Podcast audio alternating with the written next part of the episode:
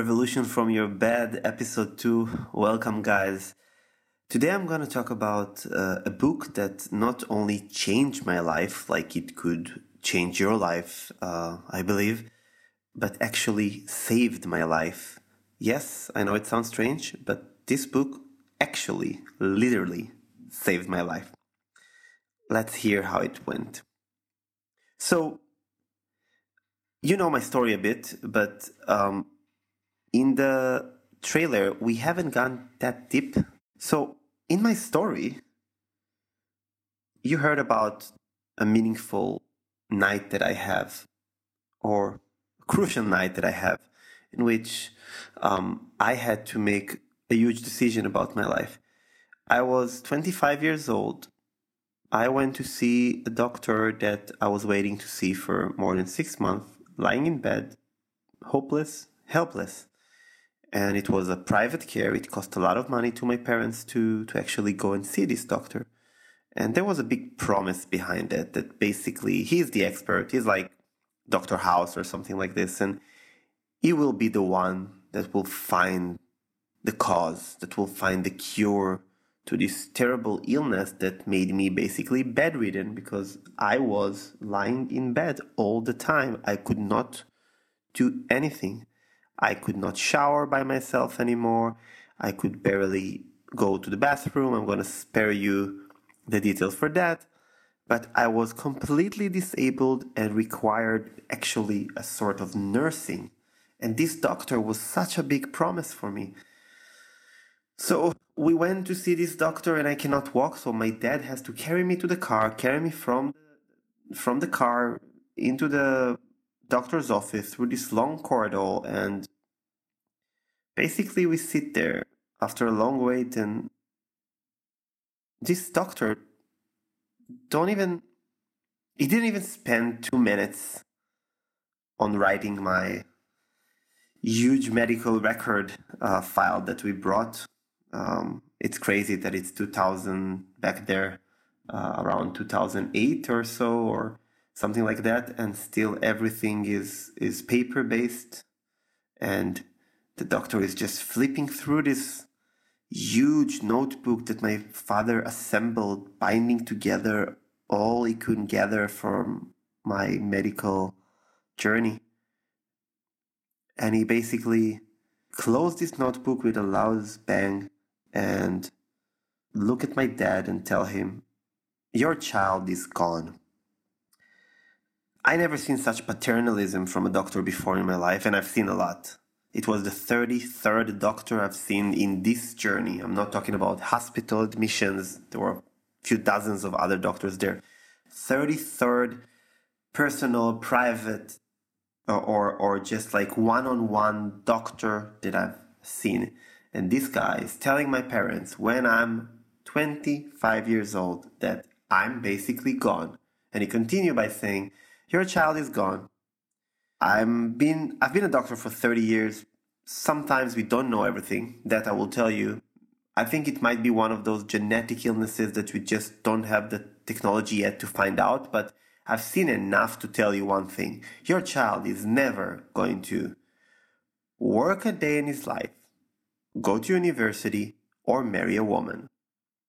Those three no's were like dumping a whale over uh, a thin ice, one each inch uh, thick of ice, and it's shattered completely. I had this little crack in my heart, um, this disbelief in healthcare, in medicine, that started from day one when I was first admitted into a hospital. But this time, everything shattered. He continued by saying, I really don't think he can get out of it, but you can make his life comfortable. You can buy him a nice mattress, and you can connect his TV to some sort of cable service. It was pre Netflix or Prime or other streaming services. And at least he can grow old with dignity. Grow old with dignity. I'm 25 year old. I have my full life, all life ahead of me. Why would I actually want to end it like they lie in bed? Like, why stop fighting. And he continued talking, but everything is a blur to me. my parents didn't take it take it well, of course, and I remember driving home with my parents. Not a word was even remotely flying in the air. It was a dead silence ride. We came back home. It became a bit dark, and I was so exhausted but by actually leaving my home that I fell asleep.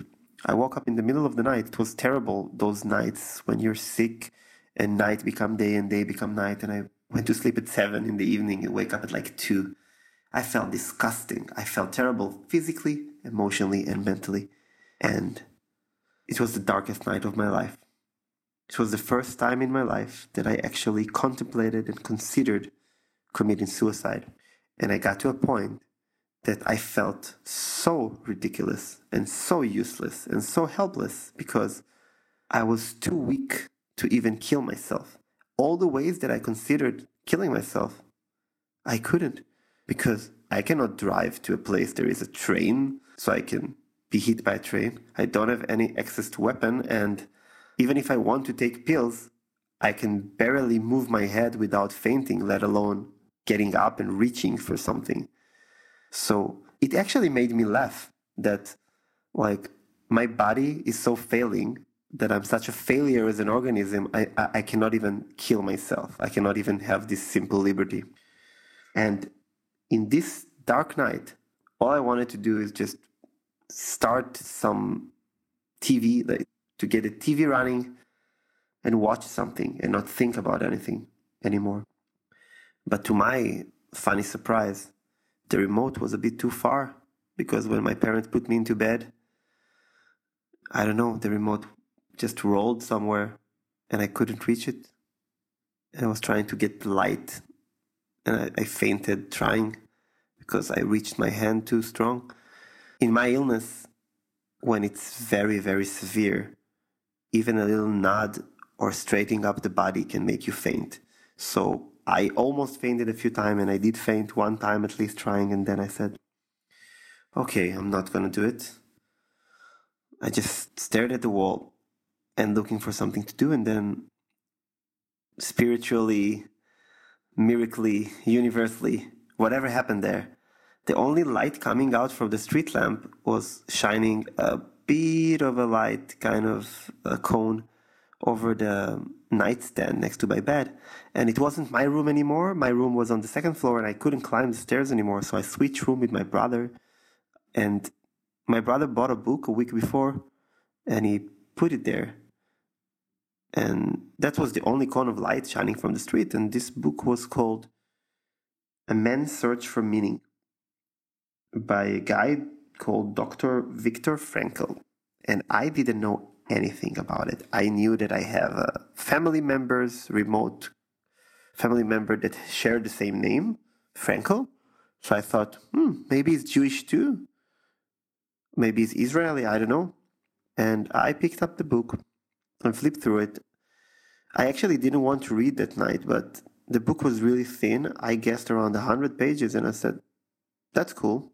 I can deal with it. It may be hard to flip and the book, but I can find a way. How was that week?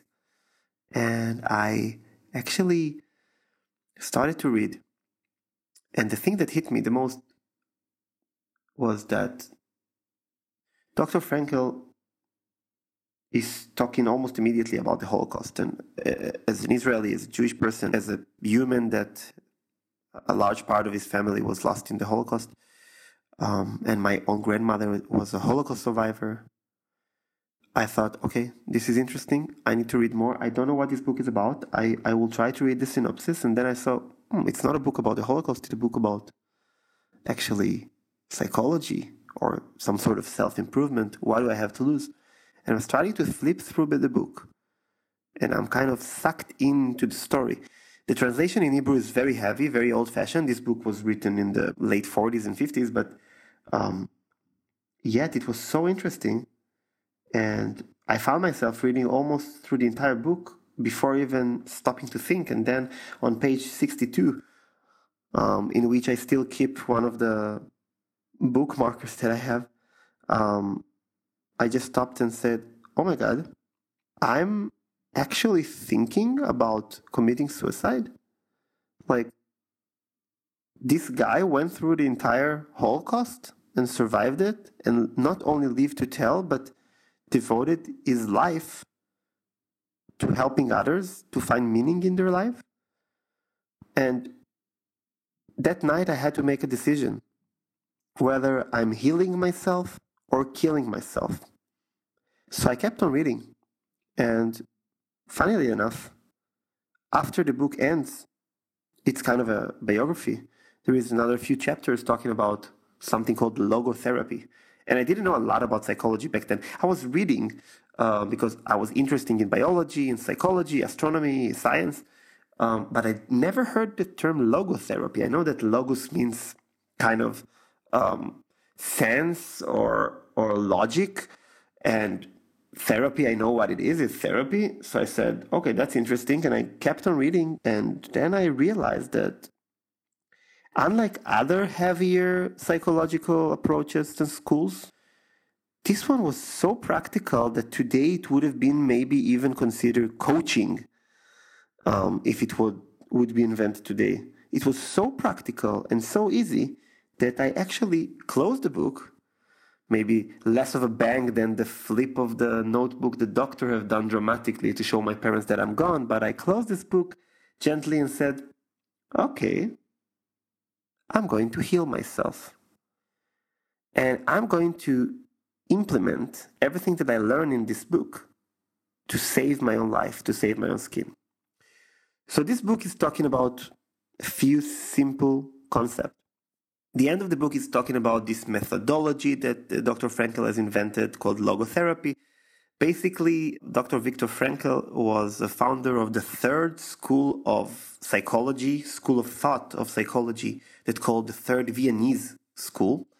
And this school of thought was coming after more analytical thought patterns like uh, Freud talking about desires and passions for life, and Adler and others talking about more about um, meaningful, the meaning of, of a human in his society and what's the needs you have as human to be recognized, to be strong, to be powerful, so on.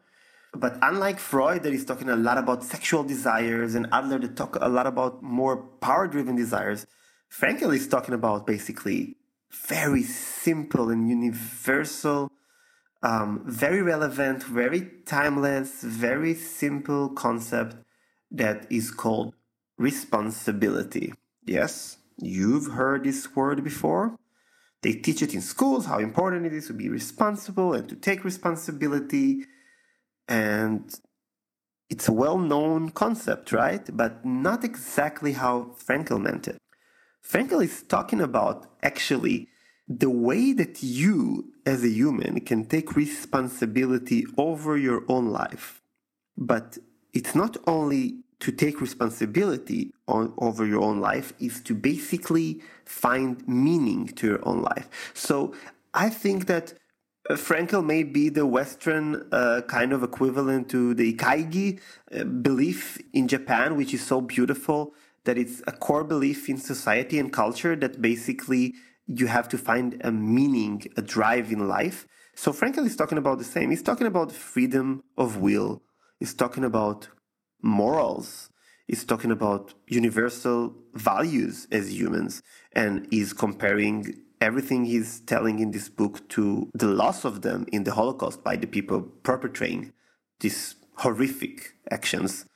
But He's also talking about meaning of life and the, the aspiration that we all have for meaning. And what's beautiful about logotherapy is that it's very practical. It's kind of a combination between coaching, occupational therapy, and social work, less than psychotherapy.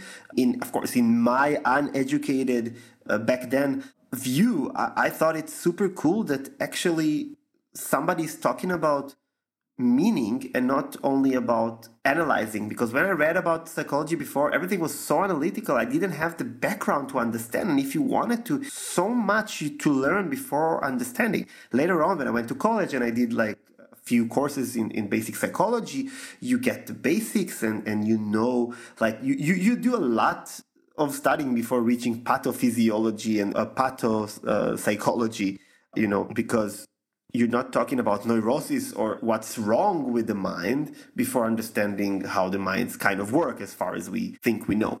But what happened that night is basically that I found a reason to connect to this book because of my personal family story that my grandmother was hidden inside a turned off oven in her rural house um, when she was a child. She was like 11 or 12 years old in Romania. And the Nazis came and basically took all the families, family members. And we don't know a lot what happened later, but she ran to the woods and it took her like four years until she made it to later on Israel. It was before that the mandate, uh, the British mandate over uh, Palestine. She was arrested. She was de- detained in a camp. She was a partisan. We don't know a lot.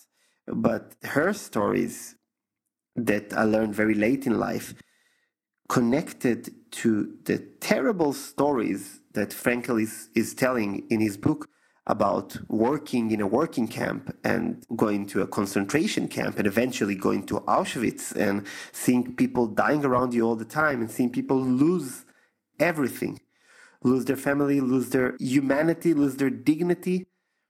But the amazing thing Frankl is finding out in this mini research is doing, right, writing the book while starting to journal back there, even in, in Auschwitz and before, is that some people survive and some people don't survive.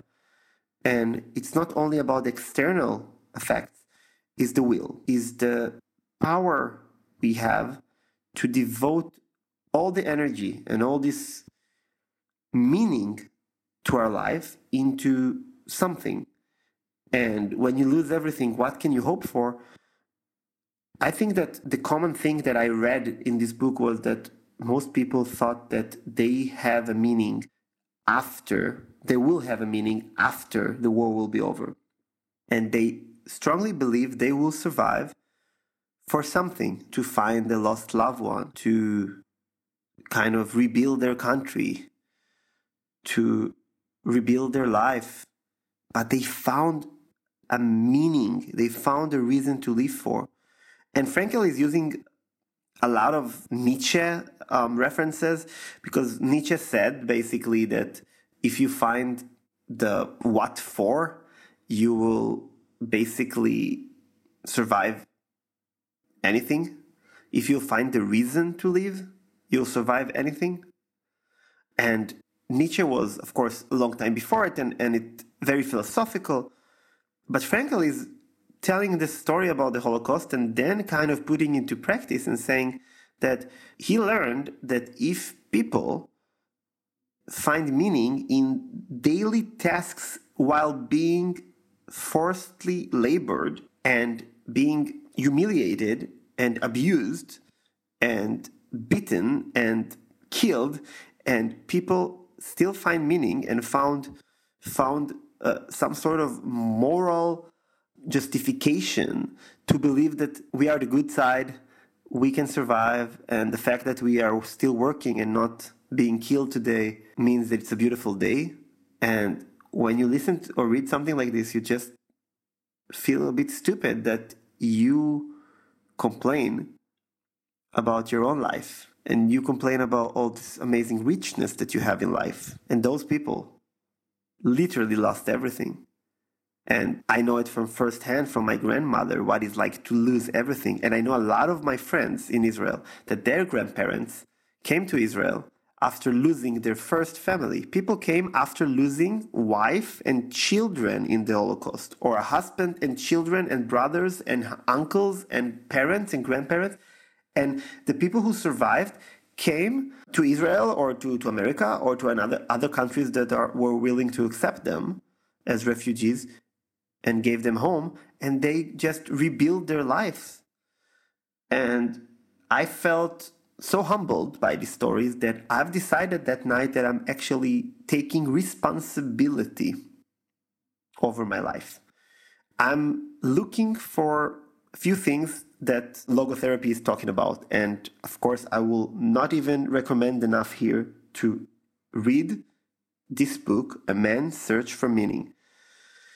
Logotherapy is talking about the aspire to find meaning and the meaning of life and to find not only meaning but to find something that is creative and those are creative values and also experiences to find values that are more experiences based. For instance i can say that my meaning of life is to help other people. I'm aspiring to find the way to help other people. I'm doing this by sticking to my creative values that are basically sustainability, helping others, social justice, and so on. And there are a few other things in logotherapy talking about morals and the freedom of will. And when I was super sick in bed, I still had freedom of will. Maybe not to act upon my will physically, but I, I had a freedom of will. And I always tried to keep my values and my morals attached to each other. And it was so hard because all you do is just lie in bed. You're in pain, you're suffering, you don't see the light in the end of the tunnel. But when everything is organized in a very short book in front of you, in front of your eyes, you just realize, okay, I can actually find the reason to live, find my ikigai, and I will find the way to do it. And I realized that in my own story, I wasn't diagnosed. I was a few years in bed without diagnosis. So I realized that in order to actually act upon my meaning of life, I need to find diagnosis and treatment. And that's how I started my own small revolution from my bed. I'm basically, I've woken up the next late morning or noon and thinking about the book all the time, I realized that no doctor is going to diagnose me and heal me. And I need to take responsibility over my own situation. Stop waiting for other people to solve problems for me because this is how I was brought up. You you live in a developed countries. If there is a hole in the road, the city will fix it. If the water is not working, the uh, other branch of the city will fix it you're not very educated to take responsibility and entrepreneurship over stuff. Later on, it became more popular because Israel is a startup nation and so on. But when I grew up, there was nothing about it. And I woke up in the morning. I called a friend who was already studying medicine because I was supposed to start medical school, but I was now like four years in bed and I couldn't. And she was already studying in Slovakia medicine. And I asked her to find a way to scan and email me all the materials she could about medical school. And I, I started a few weeks of gathering of materials and I found all the basically notes for the six years of medical school from Tel Aviv University and other resources. It was early on. I think that YouTube came on only a year after this incident, but it was very hard to get all the materials, but after a few weeks, I got those materials. And the responsibility act I took upon my life is to stop waiting for doctors to save me, stop waiting for love to save me. I thought that maybe a girlfriend would save me. I thought that maybe I will enroll into school like open university and something and i couldn't even go to the test. It was it was stupid but at least i did something. I, I, was active. But by taking responsibility and starting to take over my own condition and situation i actually became better because i was busy all the time. I had meaning. I had something to live for to hope for. And my ikigai there was i need to find a diagnosis find a cure and then I can go on, go back maybe to medical school, be a doctor maybe, and help other people. I didn't know exactly how I could do it. Back then, it was very clear to me that I need to be a doctor still, even though this dream of becoming a doctor was taking a lot of toll on me. Uh, and we will talk about it uh, in another episode about the amazing, destructive, and also life giving uh, force we have of dreams.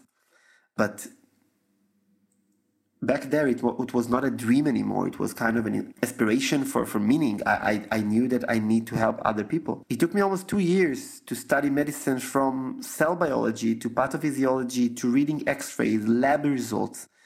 And eventually i came up with a theory that there is an illness that can explain everything that i have. And it took me a few more weeks to formalize my finding and to formalize a case. It's like a police case. I actually built a literal case full of documents that prove my thesis because you cannot come to a doctor and tell him I've diagnosed myself with POTS syndrome. I had to work like doctors work. And the way doctors work is a method called differential diagnosis. And what I did is I used healthcare like a supermarket. I picked up everything that I could. I convinced the only three doctor that was they were kind of nice to me through out of 33 through this process throughout this process to give me tests that are not even in their specialty a dermatologist gave me endo tests and an endo gave me gastro tests whatever i could pull out and the insurance could cover and i had to fight a lot bureaucratically to come out with a case that rule out everything that the doctors need to continue waste time uh, instead of putting me in a hospital for three four days to rule out. It would probably take six to eight months to just rule out more things. So i played in their game and i came with such an elaborate case that the doctor in front of me was so shocked he couldn't do anything.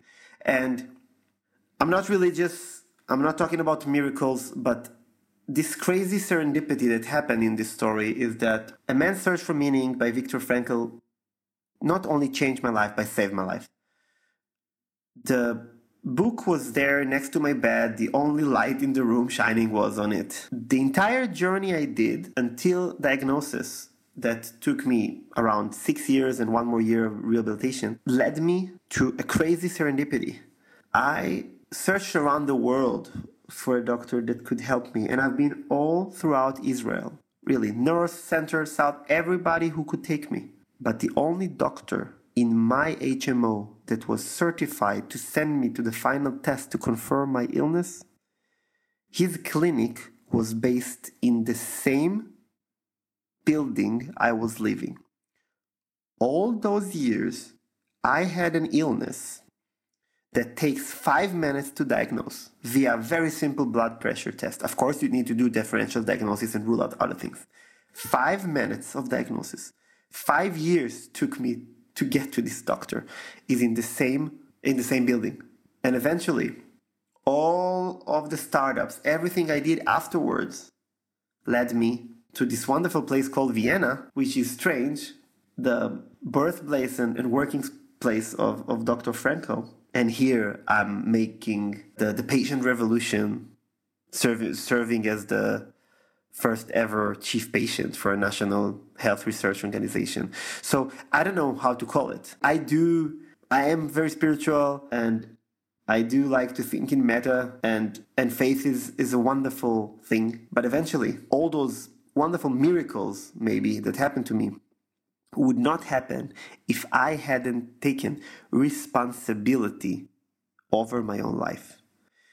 And it's not only in dramatic cases like mine. You can take responsibility over everything in your life, over a process, over a relationship, over the way you conduct yourself, escaping your comfort zones, combating your, your demons and your fears. If you take responsibility over your own life, find the meaning, find something that troubles you and you want to change, even if it's your life, if it is it's the environment, if it, it's an, a social problem or whatever, even if it's a business problem the combination of taking responsibility, trying to fix something, was actually making Viktor Frankl theory to practice. I was doing my own occupational therapy. I was finding meaning but acting upon the meaning, helping myself and then others. I treated myself, and we're going to talk about it a lot in other episodes. I was treating myself as my own project, as my own startup, and the exit I have was my own health, me walking again, talking again, functioning in society. So I think that those amazing revelations from this book not only changed my life but saved my life, but they're really simple to, to implement. I strongly recommend all of you to read the book. It's translated to more than 30 languages. It's on Amazon. It's around 10 euros or dollars. Read this book. And then there's so much to explore about responsibility and logotherapy and a, a lot of coaching uh, methods and a lot of psychological methods. But eventually, those simple principle of responsibility, finding a meaning, and acting using your values, like what troubles you, what do you want to fix, what do you want to change. This is not only life changing and life saving, it's really a, a pivotal societal uh, force of change, entrepreneurial and social entrepreneurial in your own life, on other people.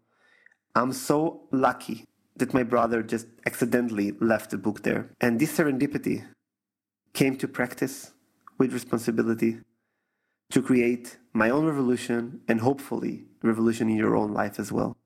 So I really thank Viktor Frankl. I wish he was alive so I can actually go in Vienna to his clinic and thank him.